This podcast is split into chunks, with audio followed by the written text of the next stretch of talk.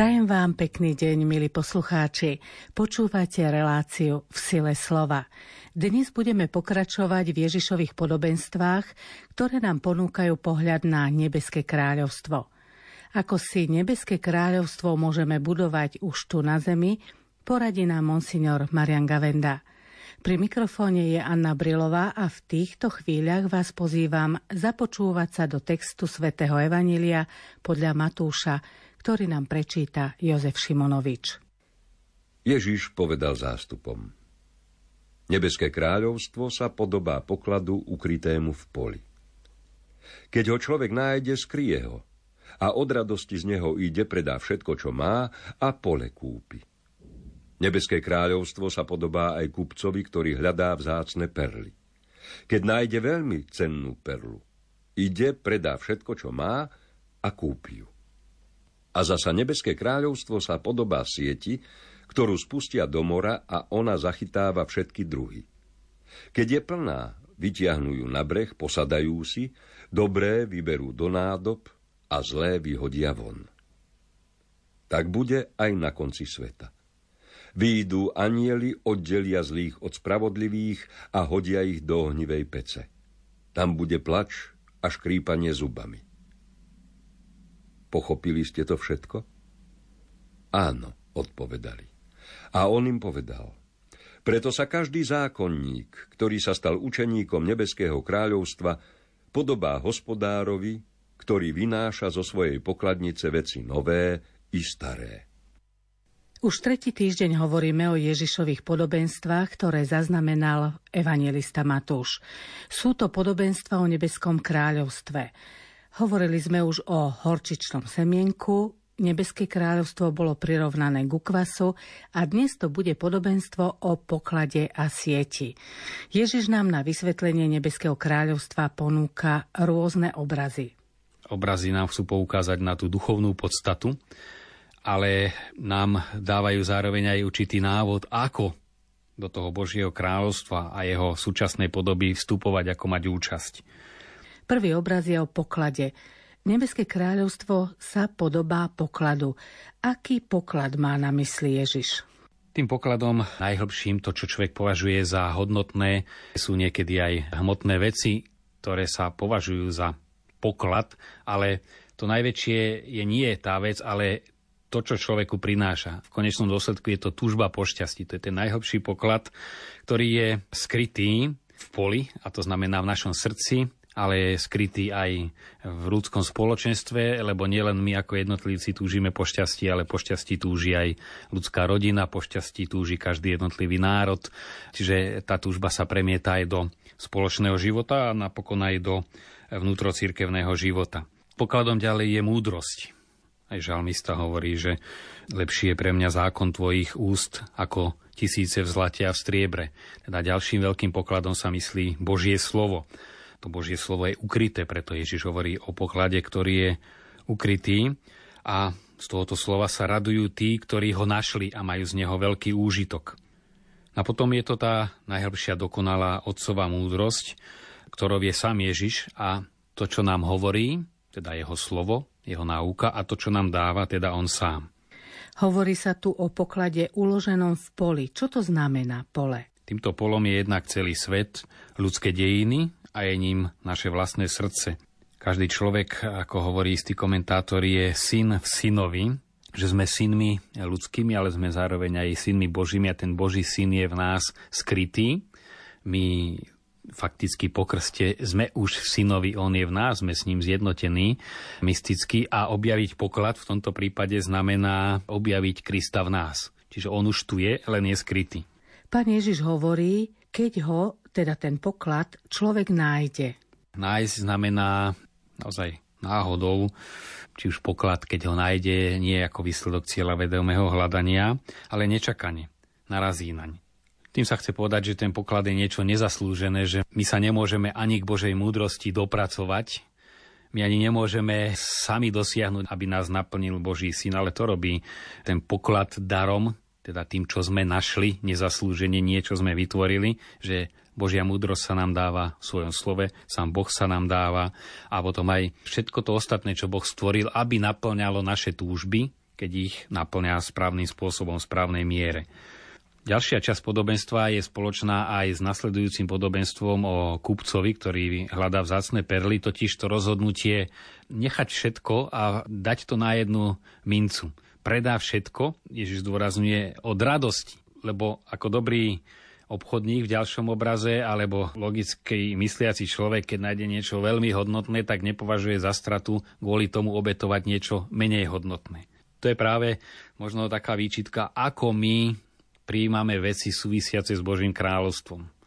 Čomu všeli, čomu dokážeme dať prednosť a držíme si to na úkor trebárs liturgie, oslavy Boha, duchovného čítania, že radšej si držíme menej, než aby sme si otvorili srdce a vytvorili čas pre to najpodstatnejšie. A keď už často je v tom e, veľa smútku, no čo už sa dá robiť, tak musím ísť na tú omšu, tak ideme, alebo treba sa aj modliť, že nie je to takéto radosné vedia a týmto spôsobom dostávam nepomerne viac, než je to, čoho sa zriekam. Čo znamená kúpiť pole v tomto kontexte? Kúpiť pole znamená nielen samotný poklad, ale aj pole, na ktorom sa ten poklad nachádza. No a tu sa chce povedať, že do Božieho kráľovstva, ale tým kráľovstvom nie je len nebeské kráľovstvo po našom pozemskom živote, ale tým kráľovstvom je život cirkvi, a život cirkvi ponúka úžasné bohatstvo, či už liturgické, duchovné. Znamená ozaj vložiť do tohto rozhodnutia všetko, pretože ako sme to mohli vidieť na prvých kresťanoch, znamenalo to ozaj zmenu života, zanechali svoje majetky, predávali domy, ale stávalo sa im všetko spoločné a čo jedným spôsobom stratili, tak iným spôsobom v tom spoločenstve našli. Vy ste hovorili o náhodnom nájdení. Ďalšie podobenstvo je o obchodníkovi, ktorý vyhľadáva vzácne perly. Teda je to už iný prístup dobrý obchodník, zlatník alebo tí, ktorí tieto drahokamy aj dnes predávajú, vedia rozlíšiť, čo je hodnotné a čo nie je hodnotné. To je ďalšia dôležitá črta, že my často dávame prednosť nepodstatným veciam, neraz úplne zbytočným, márnym, dlhým ohovárackým rečiam a tak ďalej, lebo si neuvedomíme jednak, aké je to márne, aké je to nehodnotné, ako je to nejaká tá ozaj umelá nahrážka tej pravej perly a nepoznáme ani, čo je pravá perla. Čiže ten obraz obchodníka chce povedať, že je to ten, ktorý nielen vynakladá úsilie, aby tú vzácnú perlu našiel, ale on aj vie, čo je vzácná perla. A vie to rozlíšiť od tých podradných, ako často to aj na mnohých miestach turistických nám ponúkajú všeličo ako zlaté a cenné a pritom je to umelá nahrážka vyrábaná obyčajne v Číne v dnešnej dobe aj v Svetej Zemi olivové drevo. A keď som sa jedného z tých e, domácich predávačov a stále rovno pod olivou pýtal, že či to drevo je ozaj olivové, mi podal, vieš, aj ja som kresťan, tak ti musím povedať, že je dovážané z Číny. No ale bežný človek zoberie a myslí si, no tento to má 5 krát lacnejšie, tak to kúpim u neho, ale si neuvedomí, že tá hodnota tam nie je. Kým v podobenstve sa chce povedať, že ten, ktorý vyhľadáva, vie investovať, tak ako tí, ktorí zberajú či už obrazy, známky, vedia, že keď je niečo veľmi cenné, stojí za toto menej hodnotné, eventuálne aj predať, len aby som mal peniaze na to, čo hodnotné je. Obchodník alebo zberateľ väčšinou je úplne posadlý tým, čo chce získať. Nám sa to už tak stráca v dnešnom systéme supermarketov, kde naozaj ten tovar už príde nabalený s čiarovým kódom, ale tí skutoční obchodníci často vidíme to v orientálnych krajinách, sa ani tak netešia z toho, čo za ten deň predajú. Niekedy je to smiešne málo, ledva z toho vyžijú, ale čo majú v obchode? Ten skutočný obchodník sa teší z toho tovaru, že ho má. Ja mám veľmi cenný tovar, v tomto zmysle tá túžba mať sa má zamerať, mám Božie kráľovstvo. Platí tu, ak si uvedomíme, čo je hodnotné a čo nie je hodnotné, tak tá túžba, ktorá je v človeku a v človeku je veľmi hlboká túžba po šťastí, po niekom blízkom, sa dá a je možné ju naplniť iba v Bohu. Do tretice tu máme podobenstvo o sieti, do ktorej sa chytili rôzne ryby. Tieto ryby sa potom vytriedia. Dobre sa vyberú do nádob a zlé sa vyhodia von. Už slovičko vyhodiť von nám evokuje ten výraz, ktorý pán Ježiš veľmi často používa v súvise s posledným súdom. Či už o svadobnej hostine, ten, čo nemá rúcho, bude vyhodený von vyhodiť. To znamená, naozaj človek by už potom, keď spozna, čo je Božie kráľovstvo, kto je Boh, tak túži, ale tam je to bolesné, ty nemôžeš vstúpiť, pretože si odmietol to rúcho milosti. Vyjadruje to niečo podobné, ako sme pred týždňom hovorili o kúkole a pšenici, že na tej Božej roli je aj dobré, aj zlé. Obraz e, zase z rybárskeho sveta hovorí to isté, zachytáva všetky druhy rýb. To znamená, či už, e, že nie je zúžené len na izraelský národ, znamená to tú otvorenosť pohanom, čiže všetky kultúry, rasy, všetky obdobia, to sú tie všetky druhy rýb a potom ale aj všetkých ľudí, ktorí sú rôzni. Musíme sa samozrejme už presunúť z podobenstva do skutočnosti, pretože ak ryba je kvalitná, hodnotná, dobrý druh ryby, tak takým aj bude. A zase nejaká podradná ryba, taková aj zostane. Treba ísť ponad podobenstvo, že v našom srdci samotnom sa skrývajú rôzne druhy rýb. Teda široká škála, či už túžob od tých najkrajších po tie najhoršie, emotívnych reakcií. To všetko je tiež jedna veľká sieť, kde to je všetko uložené, no ale príde na konci k triedeniu. A dôležité je naozaj, čo v tom srdci prevládne, čím bude naplnené. A dá sa to aplikovať aj na ľudské srdce, dá sa to aplikovať na ľudstvo ako také nadejiny. Pri tom pohľade do Božej tváre, ako to hovorí Biblia, zrazu sa ukáže jasné aj to, čo je dobré, aj to, čo je zlé. My to máme tak všetko poprekrývané, ako keď človek v polotme niečo na sebe zamaskuje, ale keď zasvieti silné svetlo, tak je to všetko vidieť. Takisto je to svetlo Božej pravdy, pretože to je veritatis splendor, žiara krása pravdy, sa všetko, čo do nej nepatrí, ukáže ako nepravdivé. A to nemôže do Božieho života vstúpiť. To, čo nie je dobro, čo nie je pravda, tak nemôže v Bohu byť, pretože je to nezlúčiteľné, tak ako v ohni nemôže byť voda, tá voda sa musí vypariť, tak musí aj všetko to, čo je zlé, byť odstránené, spálené No ale to už je téma posledného súdu, o ktorom hovorí ďalší obraz tohto podobenstva.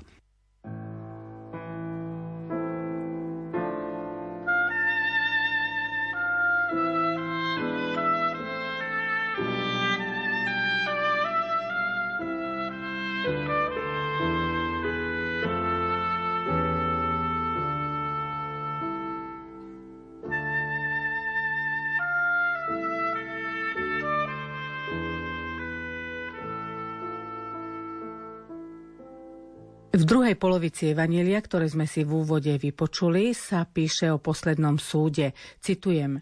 Výjdu anieli, oddelia zlých od spravodlivých a hodia ich do ohnivej pece. Tam bude pláč a škrípanie zubami. A Ježiš sa pýta, pochopili ste všetko? Na čo odpovedali áno. Skúsme sa zamyslieť, ako to bude s tým posledným súdom.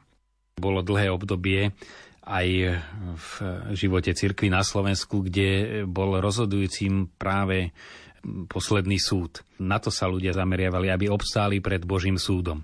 Ono to vychádza ešte zo stredoveku, keď fakticky celá Európa bola kresťanská, rámcovo, všetci boli veriaci, čiže tu nebol e, zápas o nejaké názory iné. Hlavná otázka, ktorá od stredoveku najviac ľudí trápila, či do toho nebeského kráľovstva vstúpim alebo nevstúpim. Tu už v cirkvi som, žijem jej životom už každý ako vedel, ale snažil sa, ale otázka je, budem spasený. To bolo celé stáročie najpalčivejšia otázka. Marxisti to potom zneužili, keď hovorili, že tým cirkev odlákavala ľudí od toho, aby riešili problémy na Zemi. Ale nie je to pravda, už ani zo samotnej nauky Evanielia to nevyplýva, pretože tú nebeskú blaženosť Ježiš práve že vyslovene podmienuje angažovanosťou o lepší svet. Bol som hladný, smedný a tak ďalej. Čiže človek, ktorý chce dosiahnuť to nebeské kráľovstvo, musí sa usilovať tu na zemi. Skôr som povedal, že v tých dejinách, kde bolo viac ťažkých období než e, svetlých, tá motivácia Nebeského kráľovstva nebolo nejakým zakrývaním problémov, ale ten človek naozaj nevidel iné východisko, len tú útechu. No teraz e, trpím, ale verím, že v tom Božom kráľovstve, keď to utrpenie príjmem, obetujem, tak e, Boh mi to všetko vynahradí. Čiže nie opium ľudstva, ale bola to ozaj pre tých ľudí pomoc. My už tak trošku skreslene na minulosť pozeráme, pretože žijeme už historicky dlho v situácii, keď nám je dobre. Isté, ľudia sú aj dnes chorí, trpia, sú rodinné napätia, ale ako celok sa nedá porovnať so situáciou v druhej svetovej vojniny, keď tu boli koncentráky, hlad, keď sa ľudia zabíjali, že predsa len aspoň máme pocit, že žijeme v blahobite, i keď zase sa ľudia zabíjajú iným spôsobom. Ale ten pocit, že až tak netrpíme tu nie je a preto aj tá túžba vydržať to a v Božom kráľovstve si vydýchneme ako človek, ktorý kráča púšťou, sa teší, že príde už k prameňu, tak sa z nás ako si vytratila. Odpoveď na otázku súdu je skôr práve v tých obrazoch spojených s ohňom. Oheň je veľmi nepríjemný, páli a hlavne kto sa už raz popálí, vie tá popálenina, aká je bolestná. Nielen tá chvíľa, keď mám ruku na ohni alebo niečo horúce do nej chytím, ale potom, aj keď to pustím, tá popálenina, tá bolesť pretrváva, ale podľa kontextu Ježiš tu hovorí o inom ohni. Najlepšie to pochopíme, keď e, si spojíme situáciu, keď prechádzal Ježiš s učeníkmi Samáriou a Samaritáni Ježiša neprijali, odmietli ho, nesmel vstúpiť do ich eh, dediny a vtedy učeníci najmä synovia Hromu, ako nazývali medzi sebou prezývkou Jakuba a Jána, eh, povedali Ježišovi, chceš, aby sme zvolali na nich oheň z neba. Čiže chceli ničiaci oheň z neba aby ich zničil, potrestal. No a to je naše chápanie aj Božieho súdu, že pošle ten oheň z neba, ktorý zničí. A vtedy Ježiš im hovorí, neviete, či jeho ducha ste a potom zoslal oheň ducha práve na Samáriu, na ktorý oni zvolávali oheň hnevu. A Ježiš povedal, vy ste od ducha zlého, čiže neviete, či jeho ducha ste, neviete, čo je Boží duch, vy ste na opačnej strane barikády, vnímate to úplne opačne. A toto presne platí aj o obrazoch tej ohnivej pece.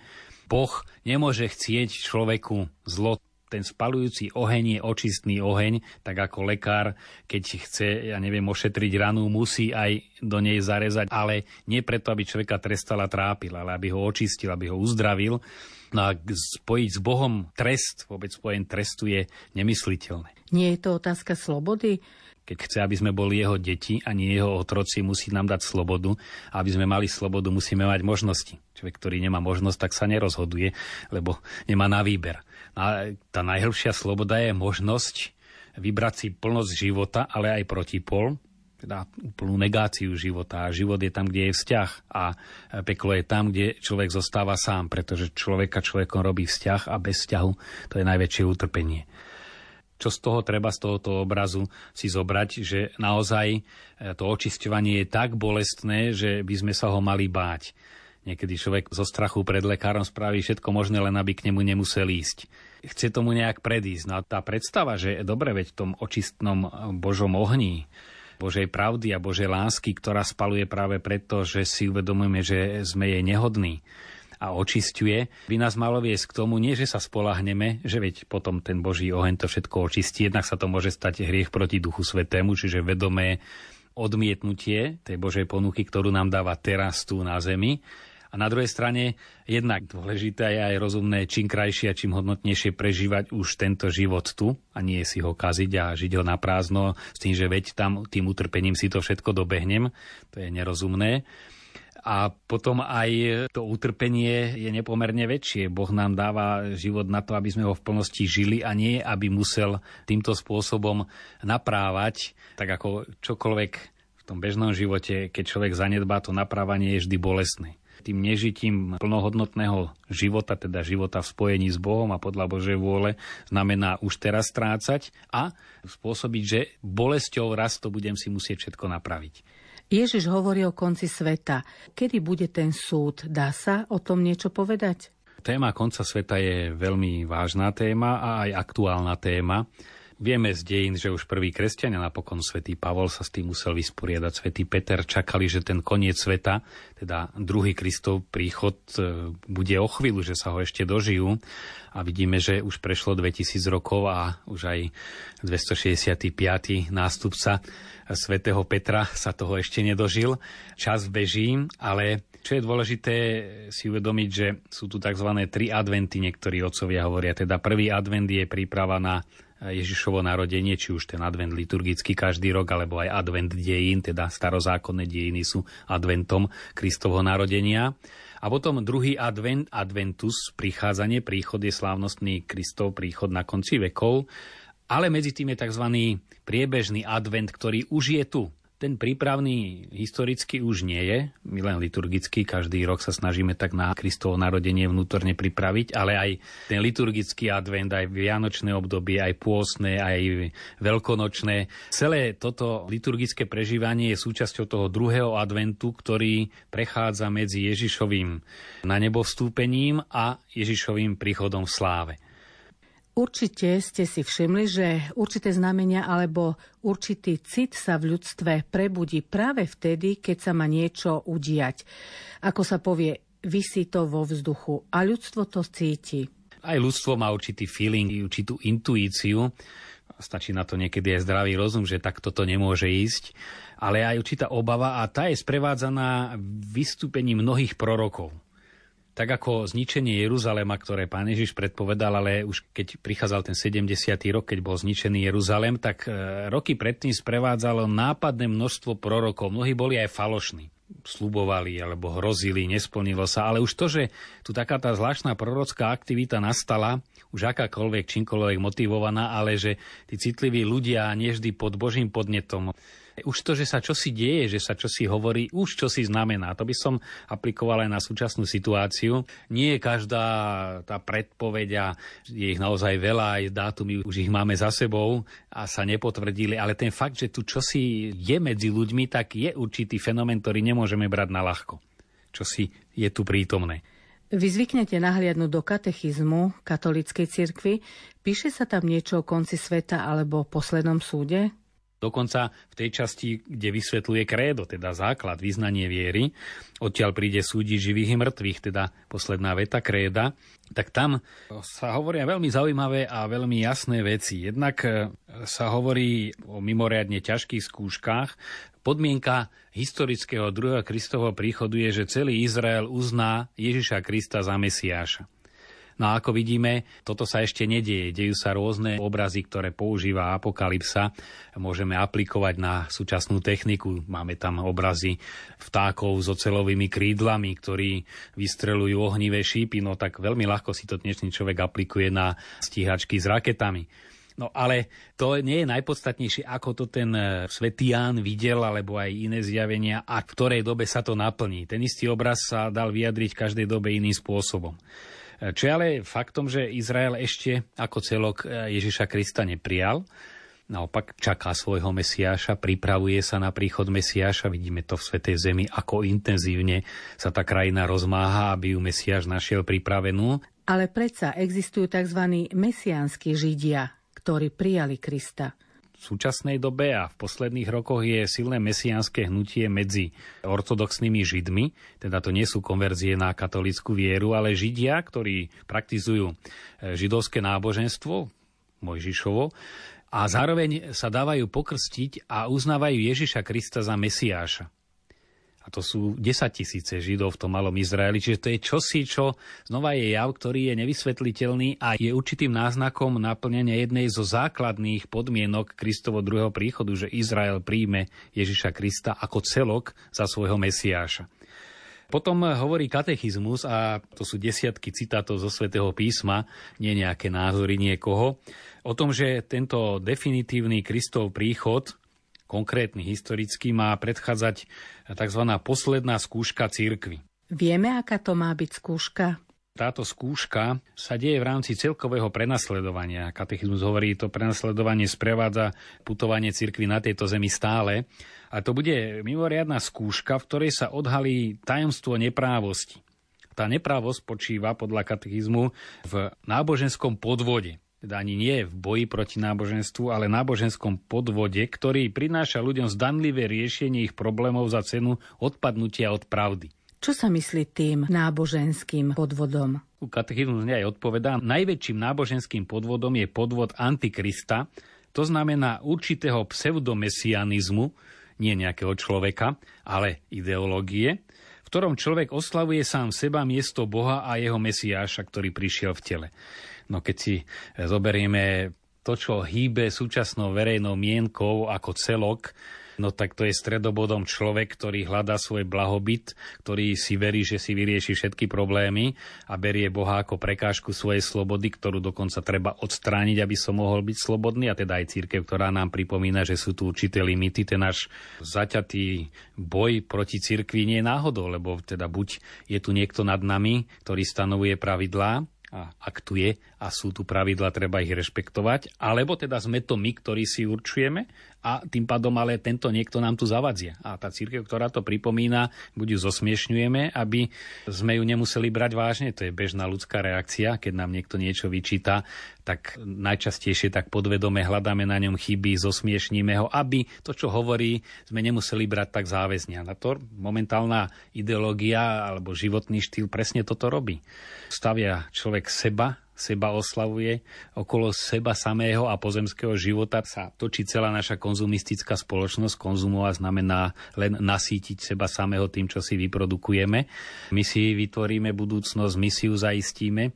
Takže v tomto zmysle, keď si to prečítame a katechizmus, ktorý je nadčasový, právo máme dojem, že mnohé z týchto javov sa práve odohrávajú.